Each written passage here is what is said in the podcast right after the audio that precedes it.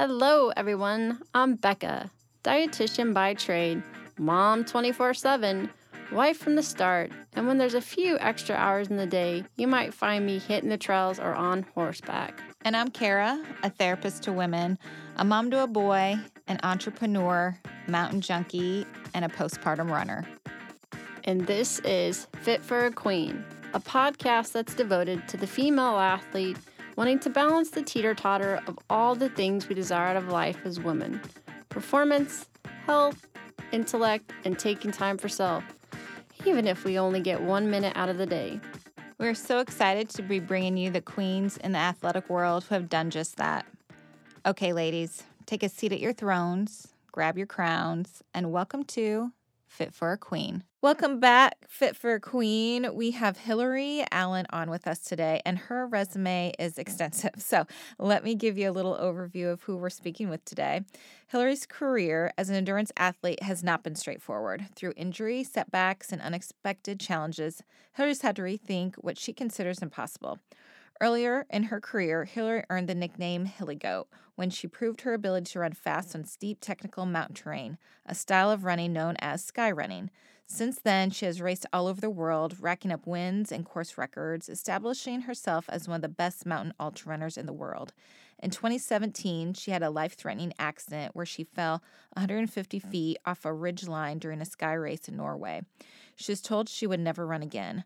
After several years of rehab and recovery, Hillary made a full recovery and returned to elite level racing, racing some of her longest and most challenging events post accident.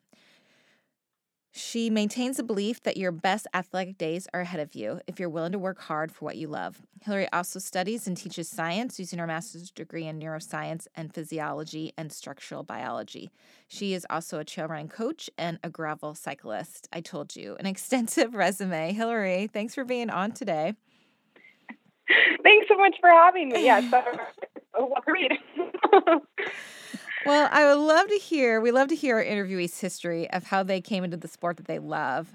And for you now, it's ultra running and sky running, which is a bit intense. So, can you tell me a little bit of your history as a runner and how you got into the sport? Yeah, so I really like that question. Mm-hmm. And I think for me, it's a little bit more involved. I wasn't always a runner, so I was a tennis player in college. I love and, hearing that. I know that runners were always like, "Well, I've always been a runner," so I love that already. yeah, and so I played every sport when I was growing up, mm-hmm. and I settled on tennis.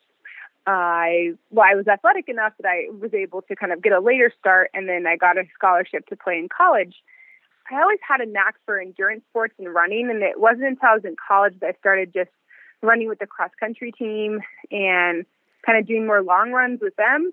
And then after college, I graduated and I went, I was going to do graduate school. And I was still pretty devoted to tennis and trying to play in open level tournaments, but it became too time crunched and I was in graduate school. And so I kind of just stumbled upon running this like running group that met at 5:30 in the morning on uh, like you know a couple days a week before I had to be into into lab early, and I would just run with these ladies, and they were you know in their early 50s, and just a really welcoming group. They were you know Olympic trial marathoners in the 80s, and so they had been running their whole lives. Wow. They've been running with each other for you know 20 plus mm-hmm. years, and so I got introduced to running just I think for the love of sport and for you know just this this group of ladies that just were so devoted to something that they love that they kind of shaped their life around it and their careers.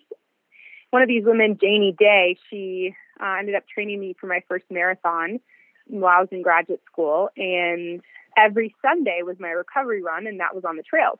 And after I ran my first marathon, I realized that the, my favorite run of the week was that trail sure. run. Yeah. And and then after I kind of had another goal to like break three hours on the road. So after I did that, I was just kind of all in at the the world of trail running. And you know, I was still you know in graduate school, and I'm I'm a scientist. So I'm very curious, and I, the curiosity was just kind of sparked in the world of trails, and I just got really curious about what I could do, where I could go, the places that I could see, and yeah, that's kind of what it prompted me to do trails, and then somehow by accident I got into this you know, style of trail running that was called sky running. Mm-hmm.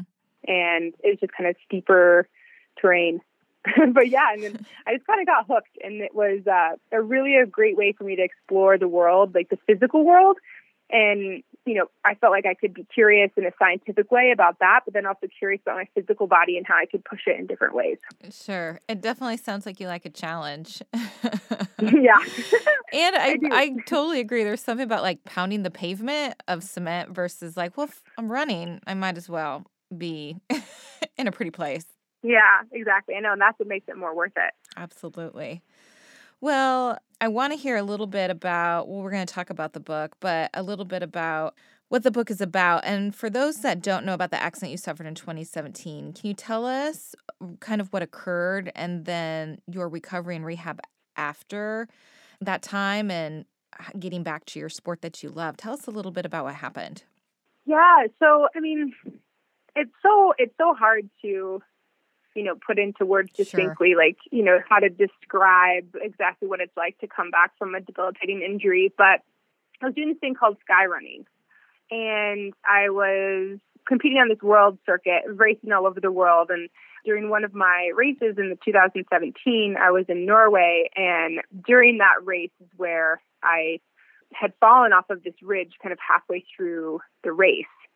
And so it's kind of like a tumbling of sorts, like hitting the mountain multiple times and falling a total of 150 feet mm-hmm. and having someone on course come and rescue me. I mean, he was trained in mountain rescue, and so that was very fortunate. Then having a you know a helicopter rescue taking me to the hospital, and then counting the injuries that I had, and you know they they were quite severe. I went from you know being the fittest I had ever been to not being able to walk yeah. and needing assistance for everything. Mm-hmm. And I had broken 14 bones in total. You know, both arms had broken several ribs, I think five in total. I'd broken my back, uh, both feet.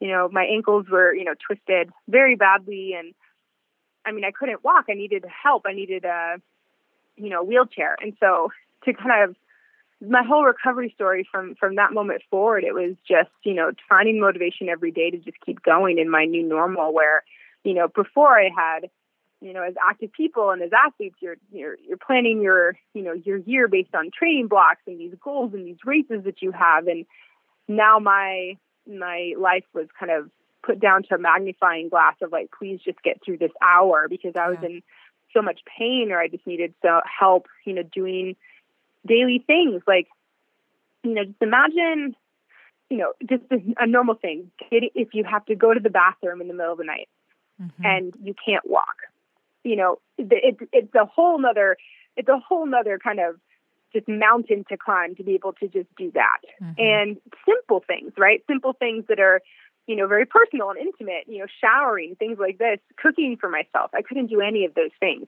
And you know, it was, of course, that's kind of focusing more on the physical thing, but it's more of the emo- emotional toll that, that that that brings about. But then also compounded with being separated from something that I truly loved, yeah. and that's running, and something that made me feel so alive, and that's you know being outside and moving my body, and mm-hmm. you know not knowing if that was something I could do again. Yeah, absolutely.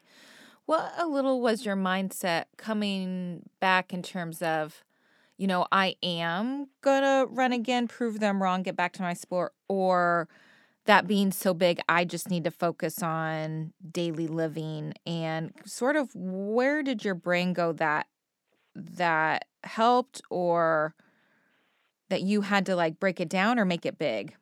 Yeah, so I had to break it down. I had to mm-hmm. take it into small digestible chunks you know, for me, something I kind of tried to figure, you know, okay, what works in these like ultra marathon races for me is if I am having a low moment, I take it one step at a time. Because mm-hmm. to me, that means I'm going to reach the summit sooner or later. yeah. It just might take a while to get there. And so in my recovery, I had to like on certain days that were really hard, I had to take it, you know, a minute at a time, an hour at a time, you know, just very small digestible chunks and for me, instead of thinking about, oh my gosh, will I ever be able to run again? Because that seems so far off. I tried to, you know, take it down to a day at a time and say, what could I do today that will help me in my recovery? If I was feeling tired, maybe that meant I took some time for having some self care. If that meant doing these really boring PT exercises, and I would, you know, do that. I have this like this picture, this visualization thing in my mind of building a house. I uh, I grew up in a brick house, like a ranch style house in Colorado, and you know, when you look at the house, it looks so pretty and put together and neat with all these bricks laid in there. But if you, you know, do a magnifying glass and you look at each individual brick, you know, they're not all perfect. They're mm-hmm. chipped. Some of them have a little crack in them. But if you put them next to one another, it's like the composite, you know, structure like that makes them stronger together. And so I pictured my recovery as, you know, one day would be like one brick that I was laying in this foundation of a house that I couldn't really see the type of the house that I was building yet, but I knew that I was laying a strong foundation and that every single day, every single brick that I laid was contributing to this bigger picture, yeah. contributing to this strong house. And so on days that are really hard and I felt like I had no motivation, that was what helped me to keep moving forward, that I had to keep building this house. yeah. I love that sort of guided imagery of something to hold on to as you're going forward with that. So, how long did it take you to build the house? How long was that recovery? um, in many ways, I think it's still happening. Sure. Um, I mean, i am definitely changed now. My body, physically, emotionally, I'm a new, mm-hmm. you know, I'm a different person. And I guess if you count the, from like the next race that I had, I was it was actually only ten months later. Mm-hmm. But then I think I'm, I'm constantly changing and evolving. I think I'm still building that house, and you know, I've had several injuries since the accident because of you know my changed biomechanics. Sure. So I kind of think about it as like a remodeling, and I like that.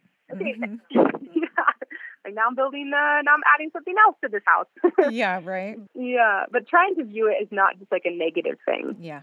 It's more of just a positive. You know, change is good. It's the only way that you know growth can happen. Mm-hmm. And I think so many athletes having to do that with whatever's going from an injury to a life change, right? Like, how do we transition just as an aging athlete, right, of our body and mm-hmm. expectations of self? So, I reached out to you after I posted. I was on our Instagram for our podcast and I wanted to know who people wanted to hear from. And I heard so many people back that that they wanted us to talk to you. They were loving your book that you had out. So that's I everyone's excited to uh, read your book and get you on the podcast here. So I would love to talk a little bit about your book. It's called Out and Back: A Runner's Story of. Survival Against All Odds, and they can get it now. So, how was the process of writing the book and like going back in time and having to reprocess it a bit? How was that experience for you? Yeah, so that's awesome. I'm so glad that people are enjoying mm-hmm. it, and I'm so honored to be on the podcast. So, um, yeah, so injuries are so hard. I feel mm-hmm. like every athlete, every runner, no matter what level you are, you know, everyone experiences them. And so, for for writing this book, I really wanted to create a community. I really wanted to create a space where people felt safe, you know, to be honest with how hard injury is. And it's not mm-hmm. always this like you know, return to greatness story and, or like this comeback story. And many people will say that that's, you know, that was mine or that is mine. But, you know, I, I also think it takes a lot of hard work and grit. And for me, it was really important to embrace all the negative emotions, the, you know, the despair, the helplessness, the hopelessness, and to be honest with that. And the amount of support that I've received from, you know, complete strangers to dear friends, you know, encouraging that vulnerability in me was something that I really wanted to put out there to the you know trail running community, but also greater running community in general, mm-hmm. athletic community. I still feel it in many ways like the my my the story. You know, it's it's obviously my my book out and back. It's not done. I mean, yeah. there's a lot of things that I left out, but it, it's just it's my attempt to kind of I like to think about it as just creating a community between the lines of, you know, the the words that I wrote, the stories that I tell and that I share, because I feel like my favorite part about reading is that I feel like I have a conversation with the author. Yeah. And so upon reading, you know, their experiences, I get to insert my own and I feel like I can relate to people. So that was my hope and I feel like I mean running played an integral part of writing this book and that process for me. I think it's like very creative. Yeah. I was surprised how much time I spent thinking about it on runs and Uh-huh. actually writing. But yeah, I also feel like writing is a powerful tool. I mean, it's something that I come back to with my scientific background in neuroscience, you know, and you know, if you want to remember something, you know, you write it down. Mm-hmm. You know, there's many scientific studies that show that. So for me, it was it was also just obviously very cathartic. Like to write about the process was very important for me for the healing process as well. Mm-hmm. You talked a little bit about vulnerability. It's been kind of a theme that I'm thinking about, and that we're asking our, you know, the sports world too, of like the vulnerability of an athlete and telling their story, and especially coming from a world of sport that doesn't allow vulnerability of this kind of like suck it up, no pain, no gain sort of world.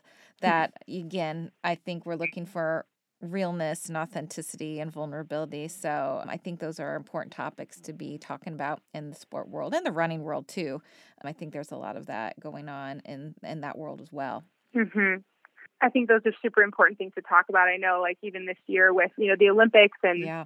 We've seen mental health as a topic of, you know, that's been at the center stage. And I think that you know it's it's not new, but it's a conversation I think that is new, and I think Mhm. it takes people having the courage to kind of to say that. And It's a huge passion of mine, and it's you know it's kind of ironic, you know, since coming from a neuroscience background, but actually practicing it in real life and trauma recovery, and you know, you know, dealing with self self worth and you know what's having that tied up in athletic performance and all these Mhm. things. It's really important topics to talk about. So, yeah, I'm, I'm hoping it can encourage those conversations.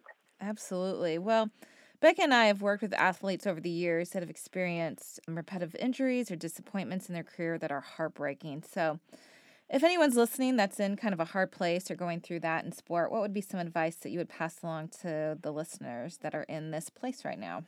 Ah, yes. So, I mean, first of all, you're not alone, Mm-hmm.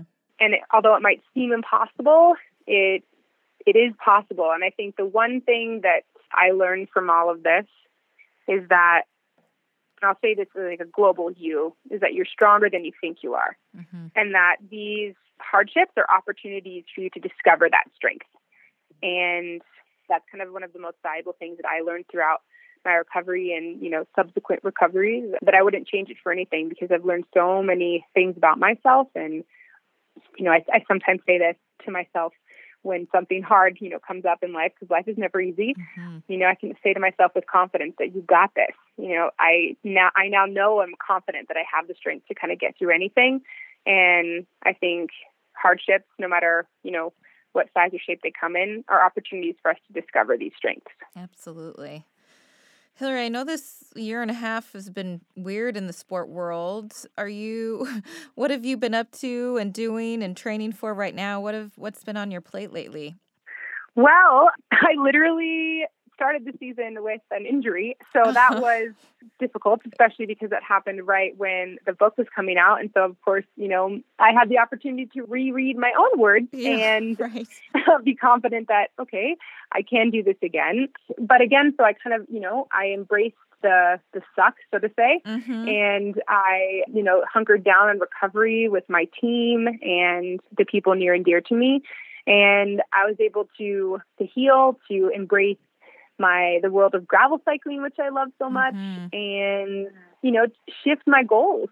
I had one of the most fun summers I've had in a long time. I tried sports that I never thought I would try again. I, I uh, or ever. I tried bike packing, so like mountain biking. Mhm. I got to combine different sports. I got to, you know, lean into different relationships.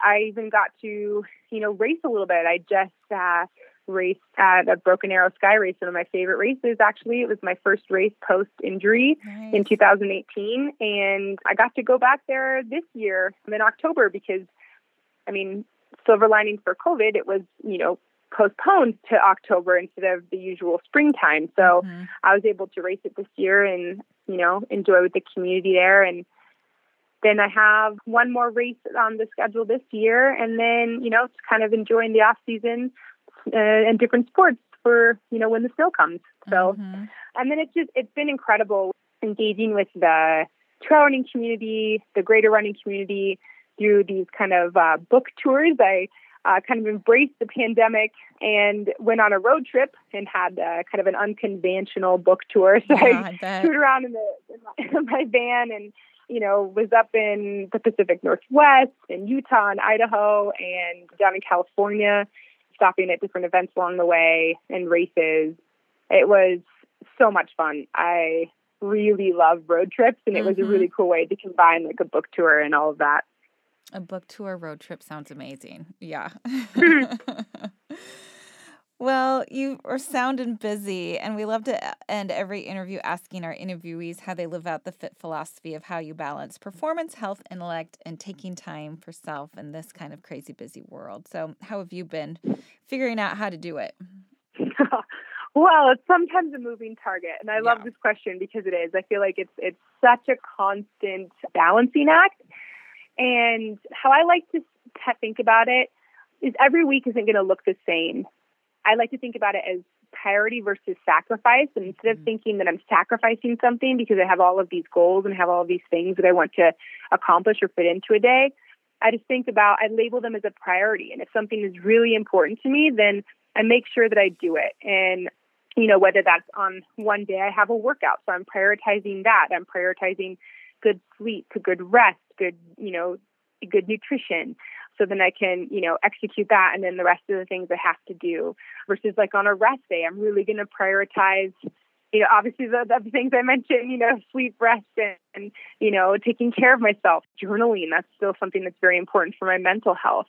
I like to think of things that are important to me as prioritizing them versus sacrificing things Mhm. because that puts more of a positive spin on it. And I have a lot of things I want to accomplish. And if they're all priorities of mine, then I'll find time in my day to do them. I really like that advice. Just thinking of it a different way gives it more power, too. That's awesome.